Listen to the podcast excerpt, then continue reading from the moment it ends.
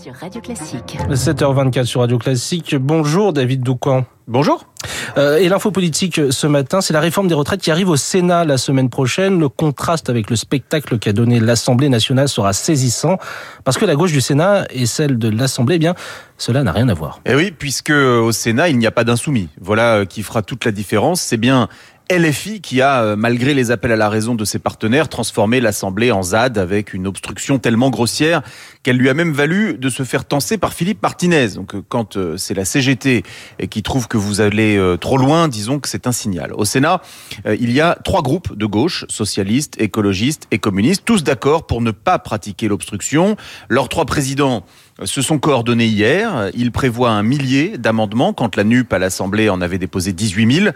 Ils feront en sorte que l'article 7, celui euh, qui reporte l'âge légal à 64 ans, soit bien débattu et ils promettent euh, de se garder de tout dérapage en séance. Les attaques seront rudes sur le fond mais jamais personnelles. Euh, le contraste avec les excès à l'Assemblée sera saisissant. Euh, mais surtout, il mettra du sel sur les plaies de la NUP. C'est-à-dire bah, C'est-à-dire que les sénateurs socialistes voudront euh, démontrer que la gauche n'est pas forcément synonyme de désordre. Cela ne fera que projeter encore davantage de lumière sur les divisions euh, qui désormais font que la NUP se craquelle de toutes parts. Le PS est aujourd'hui coupé en deux, entre ceux qui veulent continuer de dériver derrière le bateau insoumis et les autres qui croient en une alternance social-démocrate après Emmanuel Macron. Les communistes ne supportent plus Jean-Luc Mélenchon depuis longtemps qui de son côté ne leur a jamais pardonné d'avoir fait campagne pour leur propre candidat à la présidentielle. Et même l'écologiste ultra-radicale Sandrine Rousseau appelle à un acte 2 de la NUP avec davantage de démocratie interne sur les choix stratégiques. Traduction, l'hégémonie des insoumis est attaquée et l'empêchement du débat sur l'article 7 la semaine dernière marque un moment de rupture entre LFI et ses partenaires. Le grand bazar de l'Assemblée a laissé des traces. Et quand on regarde à l'horizon, que voit-on? Les élections européennes Chacun sait que la NUP explosera de toute façon à ce moment-là. Chaque parti ira se compter. Plus personne ne croit dans l'idée euh, d'une liste unique. L'alliance à gauche qui a permis de faire élire 151 députés en juin paraît plus éphémère que jamais. Pour l'instant, Jean-Luc Mélenchon répond à cette fragilité en multipliant les signes d'autorité et même de brutalité. C'est sa méthode. Elle lui a permis d'imposer sa ligne, celle de l'obstruction, la semaine dernière. La question qui se pose maintenant, c'est pour combien de temps? Merci David Doucan, rédacteur en chef du service politique du Parisien. Et bonjour David Abid. Bonjour. Et les titres de la presse à la une, un mois sans pluie. Record, 31 jours sans pluie dans toute la France, c'est en une du Parisien. Sécheresse au cœur de l'hiver, titre l'Alsace. Vite l'eau, alerte la Provence.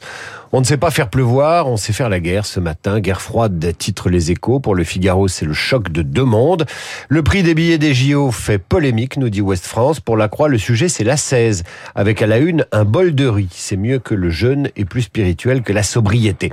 Et enfin, en une délibération, Steven Spielberg, l'homme cinéma, à l'occasion de la sortie en salle de son film Fabelmans. Et en une du magazine Technicart, le très branché Technicart, Bernard-Henri Lévy pour son film Slava Ukraini, qui se l'opinion, c'est nous émouvoir avec sincérité. Merci David Abiker. Vous revenez à 8h30 pour votre revue de presse complète. Bonjour Renaud Blanc. Bonjour Eric. Et la matinale de Radio Classique continue avec vous et Guillaume Durand. Quels sont les invités Alors, premier invité, Emmanuel Galichet, spécialiste de sûreté nucléaire. Avec elle, nous reviendrons sur l'annonce de Vladimir Poutine hier qui suspend, vous le savez, la participation de la Russie à l'accord New Start sur le désarmement nucléaire. Les conséquences de cette suspension, le risque d'un conflit nucléaire un an après le début de la guerre et l'enjeu de la centrale de Saporidja. Emmanuel Galichet, 7h40, juste après le journal de Charles Bonner. 8h05, nous serons en ligne avec Benjamin Kennel, le correspondant des Échos et de la Croix à Moscou.